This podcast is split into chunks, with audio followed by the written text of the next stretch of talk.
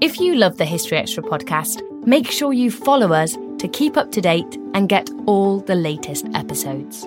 Thanks for your support, and I do hope you enjoy this episode. When you need mealtime inspiration, it's worth shopping Kroger, where you'll find over 30,000 mouthwatering choices that excite your inner foodie. And no matter what tasty choice you make, you'll enjoy our everyday low prices, plus extra ways to save, like digital coupons worth over $600 each week. You can also save up to $1 off per gallon at the pump with fuel points. More savings and more inspiring flavors make shopping Kroger worth it every time. Kroger, fresh for everyone. Fuel restrictions apply. Welcome to the History Extra podcast.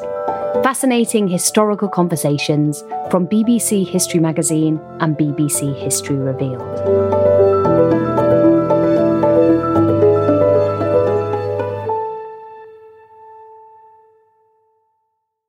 Who were the Romantics, and how did they shake up society and culture at the turn of the 19th century? On today's Everything You Wanted to Know episode, we're tackling a rebellious literary movement whose members' lives were as unconventional as their art. To tell us more about the Romantics, I spoke to Daisy Hay, Professor of English Literature at the University of Exeter, and the author of Young Romantics, The Shelleys, Byron, and Other Tangled Lives.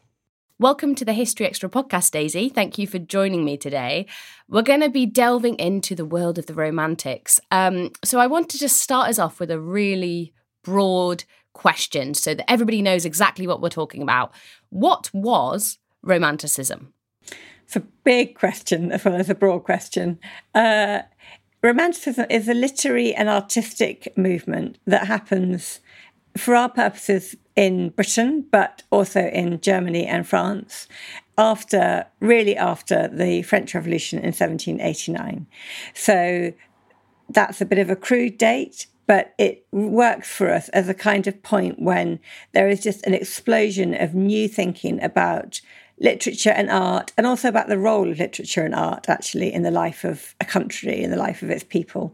So that's a starter for 10, but there's a lot more you could say about that. Oh, and we will delve into things in much more depth um, in today's episode.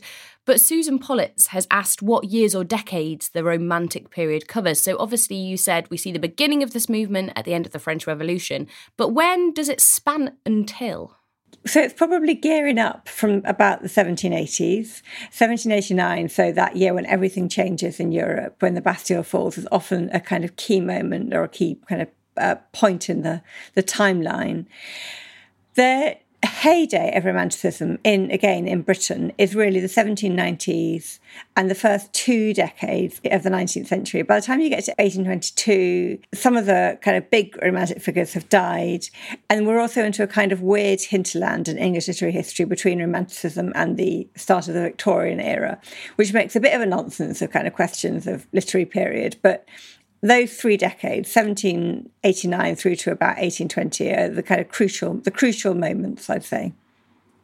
So to get to grips with what this um, artistic and literary movement really meant marie sandvig on facebook has asked what was the criteria for something being romantic? Can you tell us a bit more about the style yeah, so we're really talking about a literary and artistic movement, but I think really it, for our purposes, a kind of literary movement, which involves a kind of reaction against the neoclassicism of the earlier 18th century, a turn towards the self, to questions of interiority and the imagination, but also a different kind of engagement with the natural world, uh, with landscapes, with ideas of the sublime, which is sort of crystallizing uh, in philosophy in the 18th century, with a different sense of the kind of political engagement that you might expect of a literary figure or a literary text, a kind of urgency about the role of art and literature in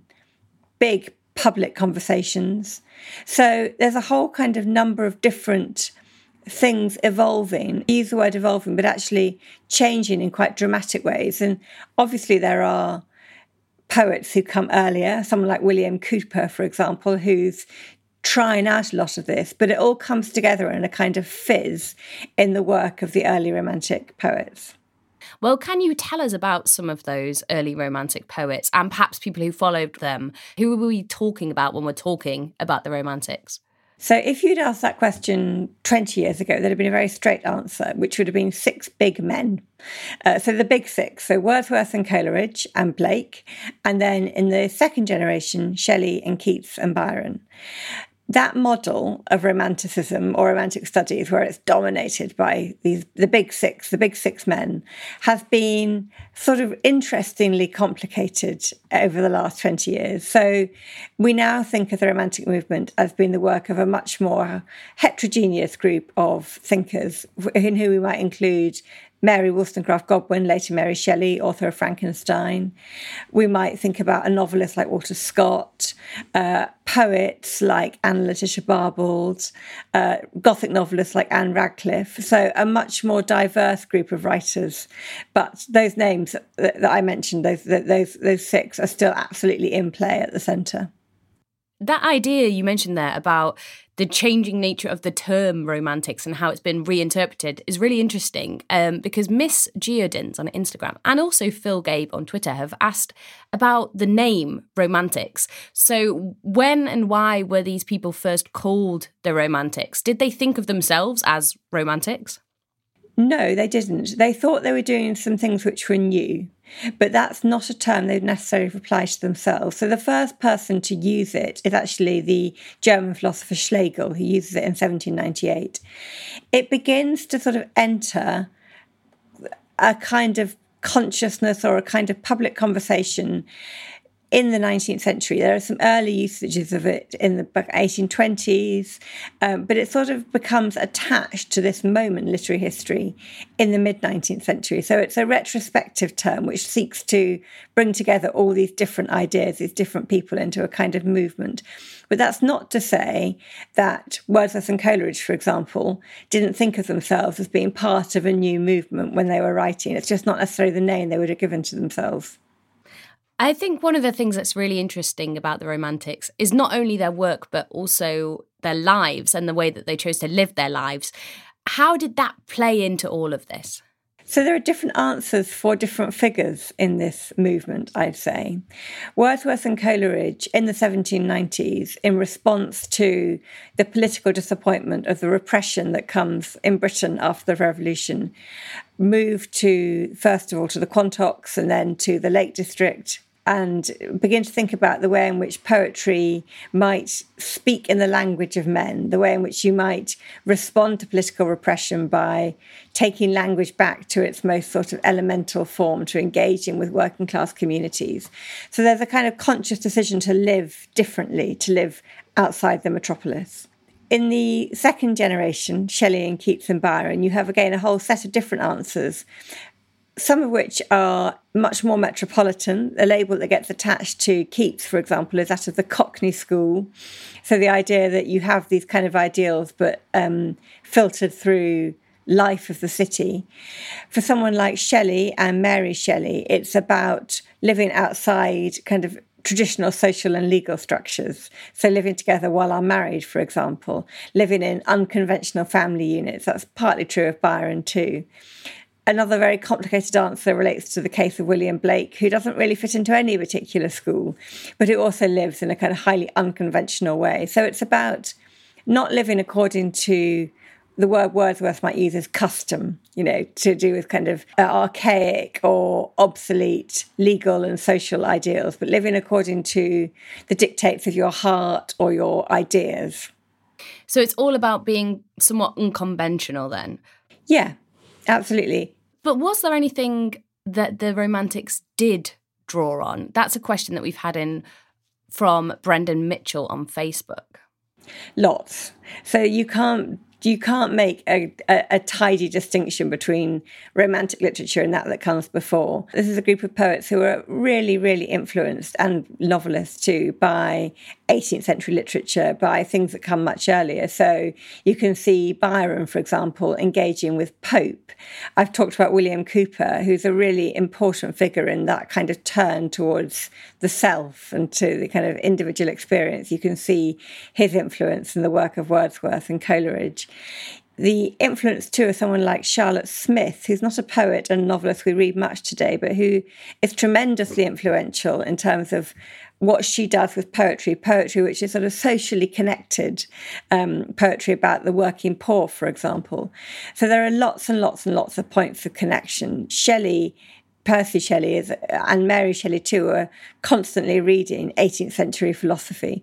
So, yes, they're drawing on all these different traditions and also reading work. The other kind of huge influence is not just of things written in English, but Coleridge, for example, very, very influenced by the people who you might think of as the German Romantics, who's a, who's a group of philosophers who are working in Jena, the university town in Germany.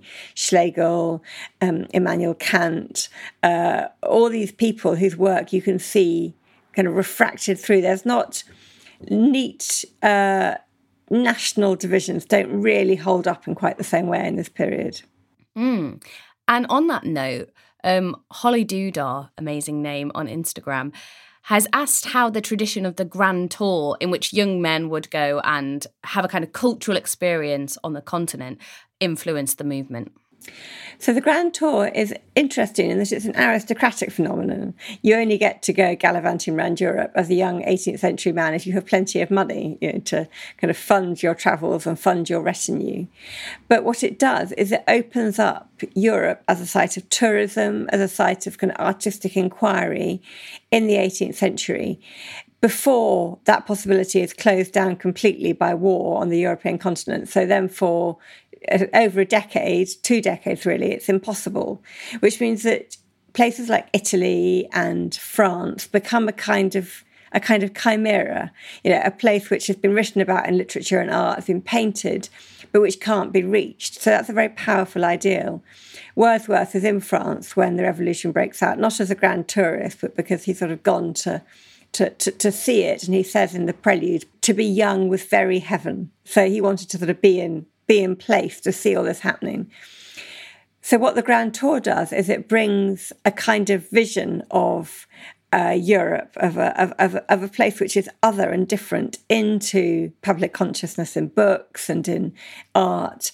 And that's a very influential idea. And then when people like the Shelleys are able to go back to Italy, for example, after the Battle of Waterloo, after 1815, there's a kind of version of Europe waiting to be discovered and remade. And while we're speaking about the influences of the Romantics, AgroBiodiverse on Twitter has asked how the Enlightenment plays into all of this. Another really, really important question. Uh, I've talked about the way in which some of these big figures read the philosophy of the 18th century, uh, but it's also about a kind of reaction. So, a very influential figure who we've not yet talked about for all the English Romantics in one way or another is Jean Jacques Rousseau, uh, the great French philosopher. Rousseau's work, Rousseau's version of the man and the man in nature, is a kind of reaction too to earlier Enlightenment thinking, um, in re- reaction to the works of someone like Voltaire, for example. So these discussions, these ideas are mediated through other philosophers, and then they find their way into English Romantic art and literature. I guess that's something we really should touch on at this point is what some of the key works of the Romantic movement were. Um, could you run us through a couple? Yeah. So the big hitters are Lyrical Ballads, which is the volume of poetry produced jointly by Wordsworth and Coleridge in 1798, which takes the language of ordinary men and makes poet poetry out of it, and which also returns, as the title indicates, to much older literary forms, to the ballad, if you think about Coleridge's Rime of the Ancient Mariner. So that's a really important work, both because of the poetry, but also because in the advertisement to lyrical ballads, Wordsworth and Coleridge, although largely Wordsworth who writes it, announces a kind of new way of thinking about poetry and about the role of poetry in articulating political and social concerns. You'd have to include, although it's not read at the time in anything like the numbers it will be subsequently, Blake's Songs of Innocence and Experience these extraordinary handmade books by Blake, which fuse word and image together in ways which just no one has seen before. So tremendously influential in thinking about the relationship between different genres. And then in the later generation, well, you have the poetry of Shelley. You have a poem like Alastor, for example, which is Shelley's sort of first articulation of the figure of the solitary romantic uh, poet, the, the, the romantic genius, alone in a landscape. You have Mary Shelley's Frankenstein, a novel which fuses so many different traditions and ideas uh, in prose. And then you have Keats's odes, these sort of extraordinary artistic expressions of the world he sees around him, of the role of poetry, of how you articulate and um, give words to beauty. And there's, there's, there's much more you could say, but that gives you an example. The dominant mode is poetry, but this is not only a genre or a movement which is about poetry. I'm interested in the inclusion of Frankenstein in that list. It's probably the work in that list that the most people would have heard of.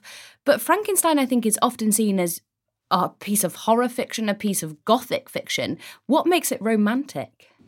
The way in which it is very, very immersed in the world in which it was written. So, Mary Shelley famously started writing Frankenstein after a stormy night by the shores of Lake Geneva, in which everyone who was present, Shelley and Byron, and Mary Shelley and her sister, and a, a friend of Byron's, all decided to tell ghost stories.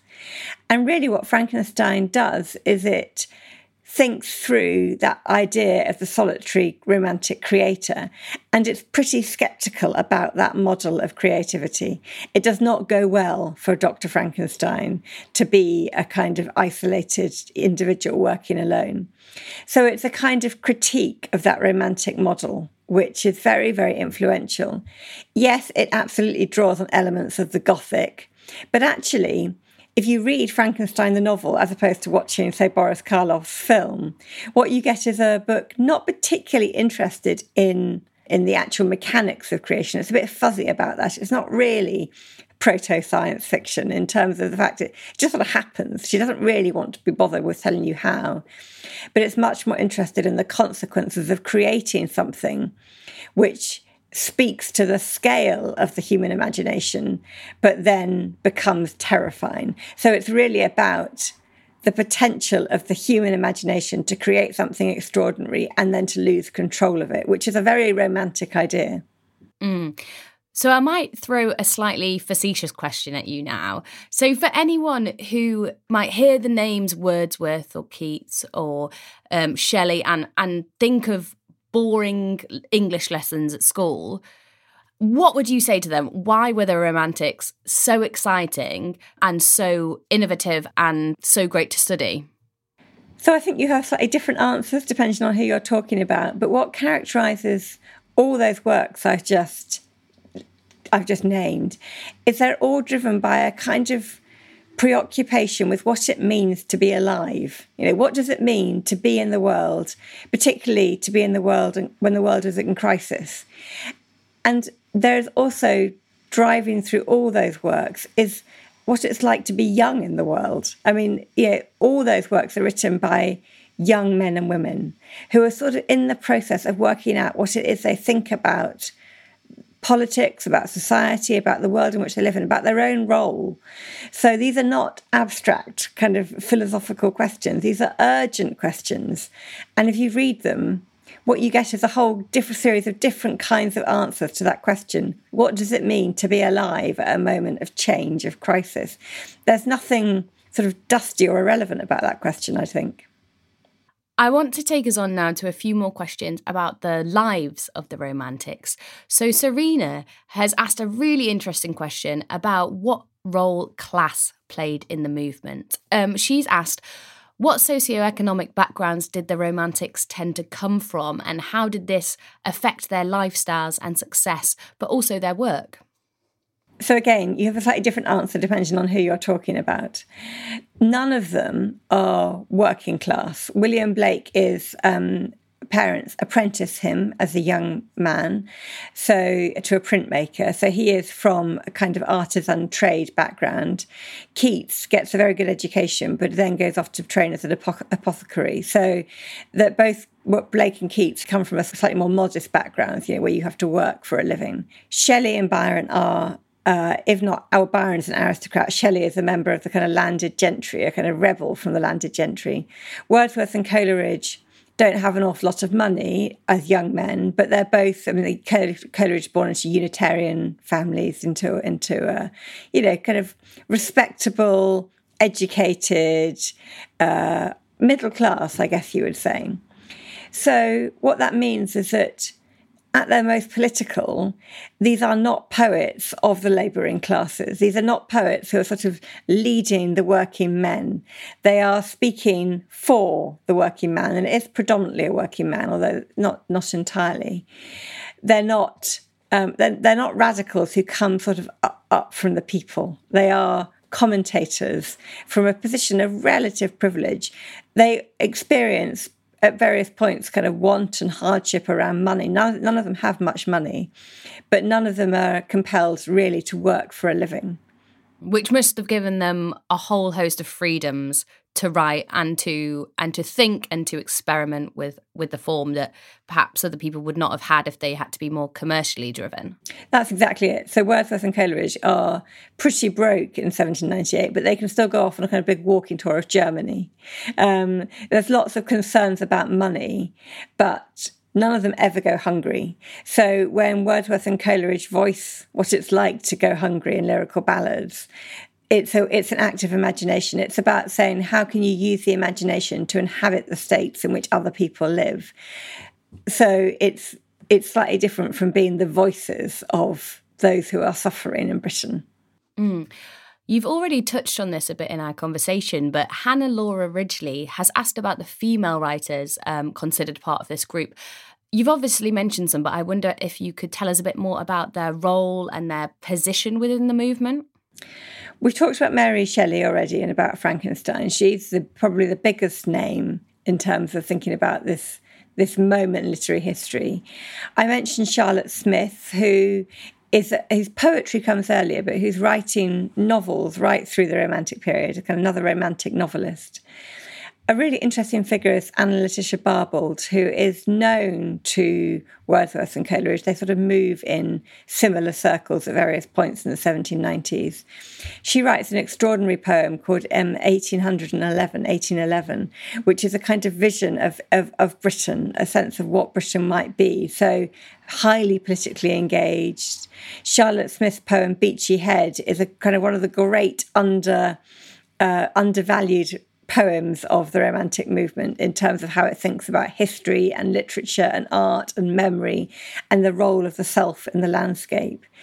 And then there are more minor people who come later. So the poet L.E.L. is a kind of interesting late Romantic figure of magazine verse, of occasional verse. So there's lots of really interesting women who are moving in these circles and who are responding to these kind of enormous changes in literature and art and thinking about how you use literature to respond to living through seismic change. But their names certainly don't tend to be as well known as that of the men. Mm.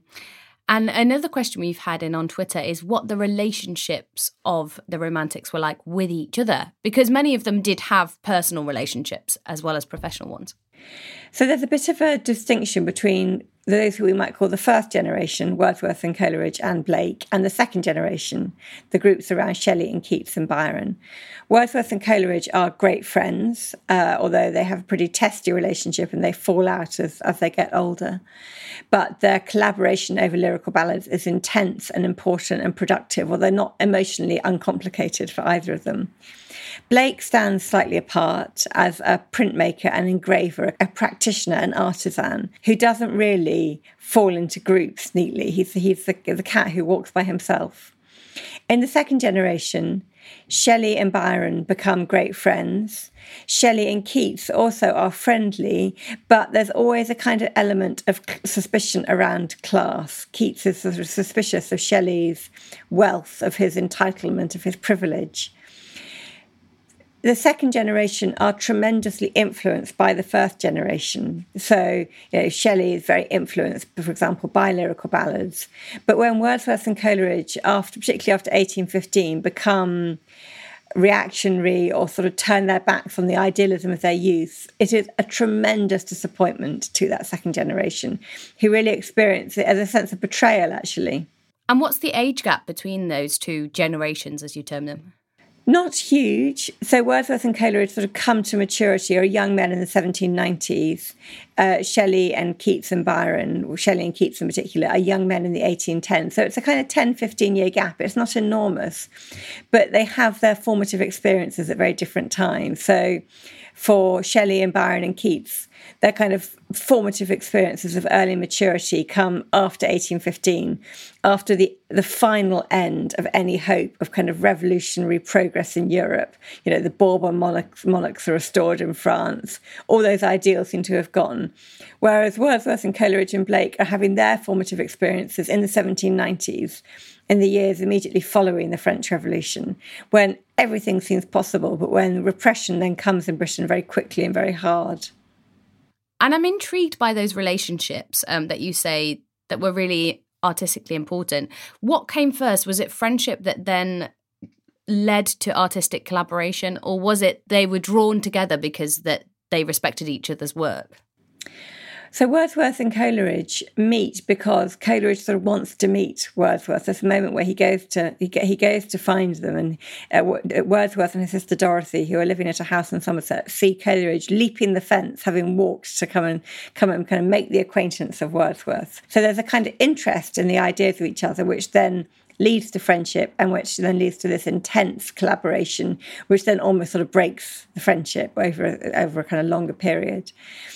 Shelley and Byron, who are the other kind of, I guess, great romantic friendship pair, come together partly because Shelley wants to meet Byron, but they're also linked in very, very complicated ways by the relationship that Byron has with Mary Shelley's stepsister, Claire Clairmont, by the child that Claire Clairmont has by Byron, by kind of pragmatic, practical, difficult, familial relationships, which they're sort of drawn into as a result of circumstance, which both enable productive conversation about art because it puts them together in the same place, but also creates real friction.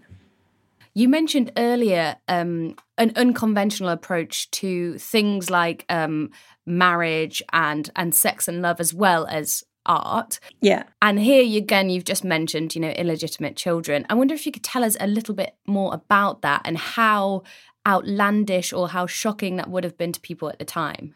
So that's a story which really relates to the circle around Shelley and Mary Godwin. So at the point that Shelley and Mary Godwin meet, uh, Shelley's already married to somebody else. Uh, had, had one baby's been born, another's on the way, so he abandons his first wife, Harriet.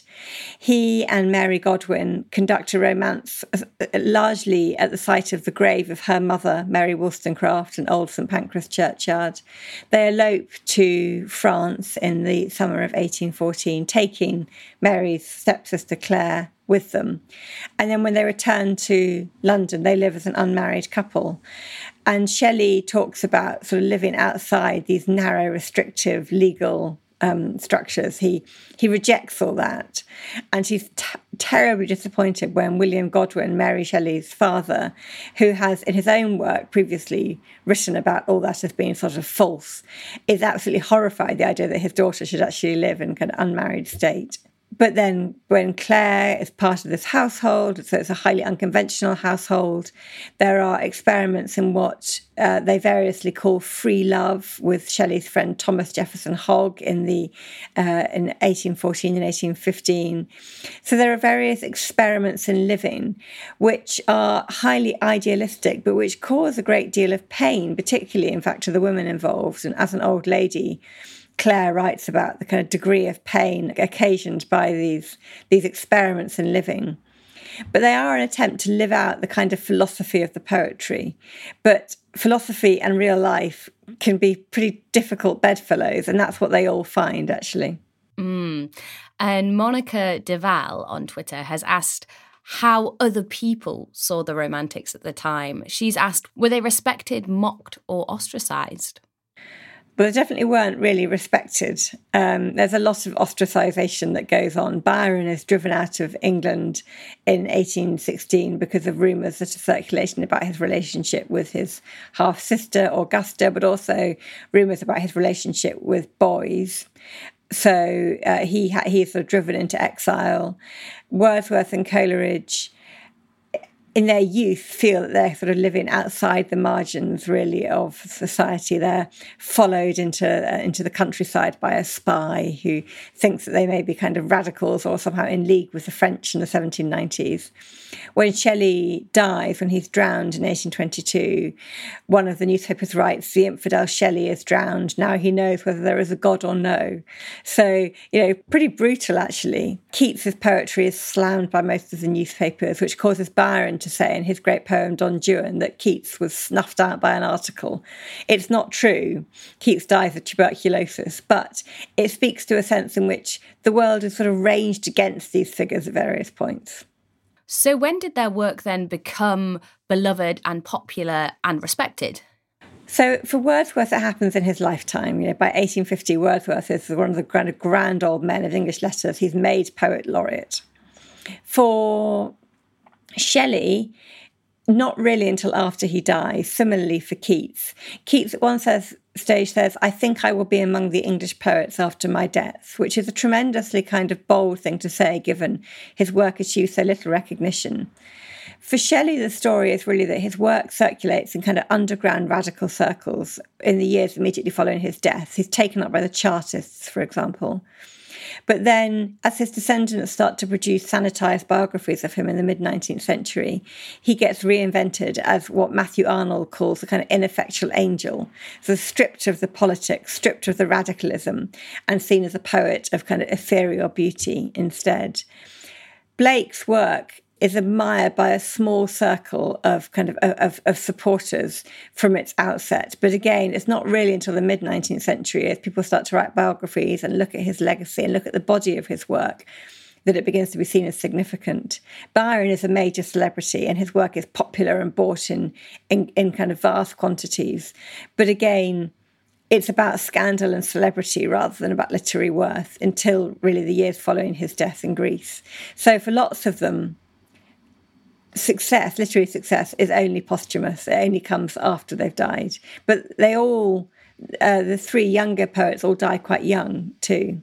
I was going to ask about that because I was interested by this thing you said earlier about um, they were disappointed at the first generation almost growing out of romanticism and that rebelliousness and idealism of youth. How significant do you think it is that Keats, Shelley, and Byron all died fairly young?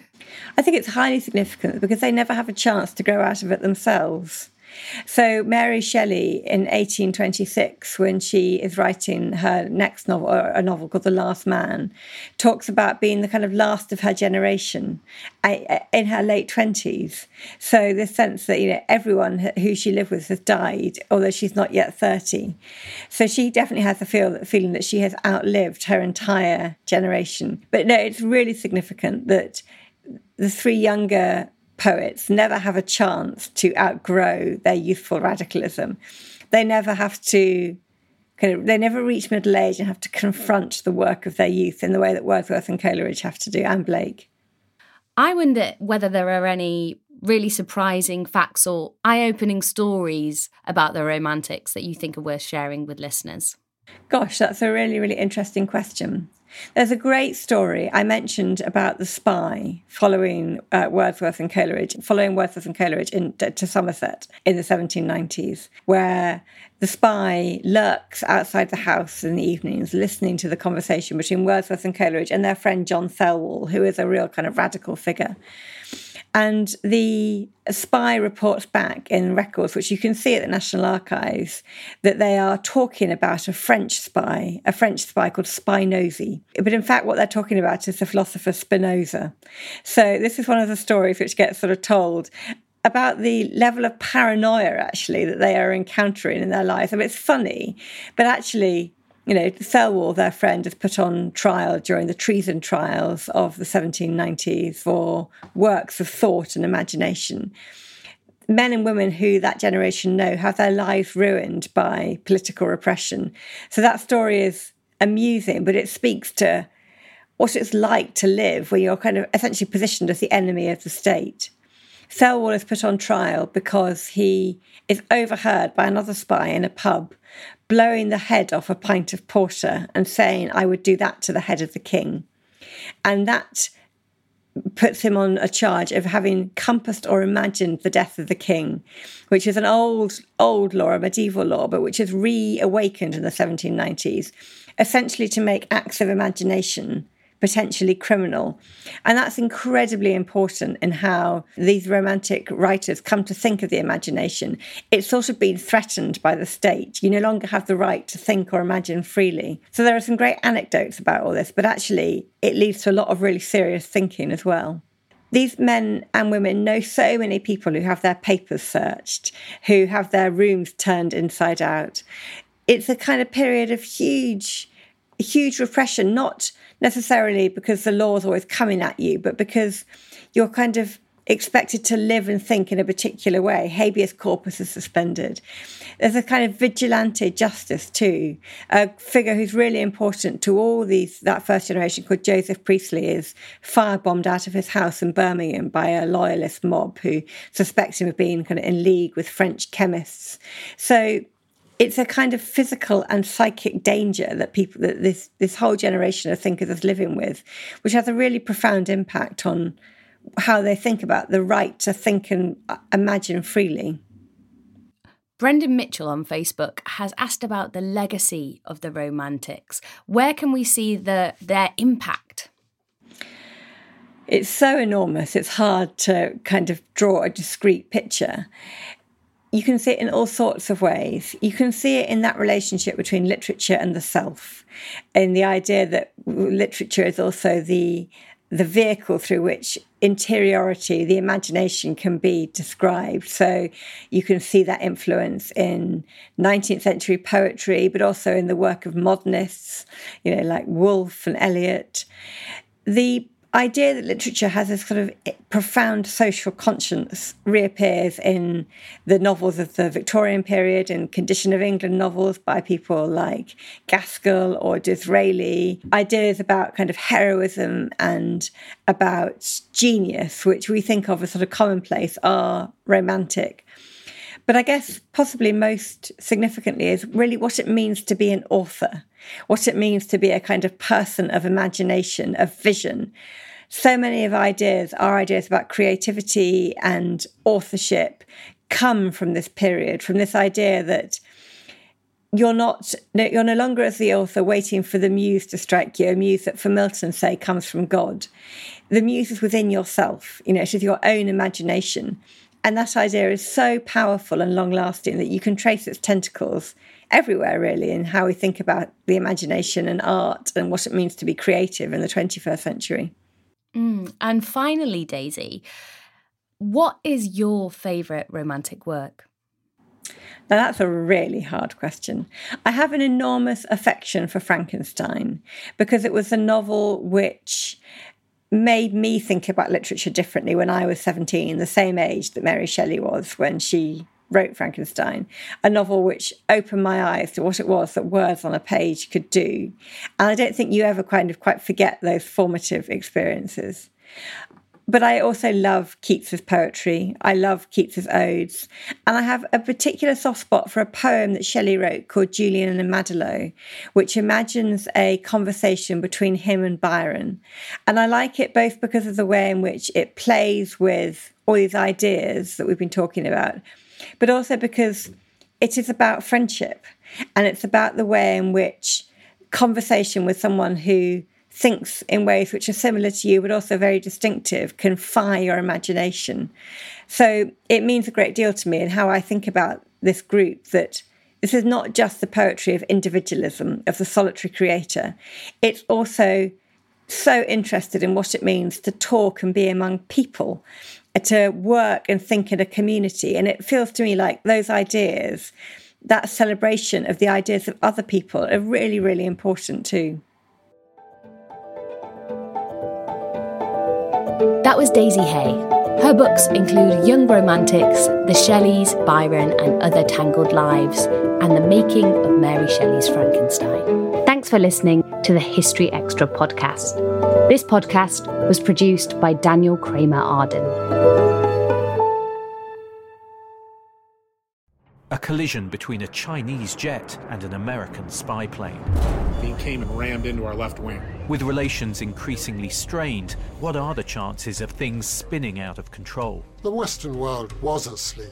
I'm Gordon Corera. I'll be exploring the friction in this most important of relationships and asking Has the West taken its eye off the ball?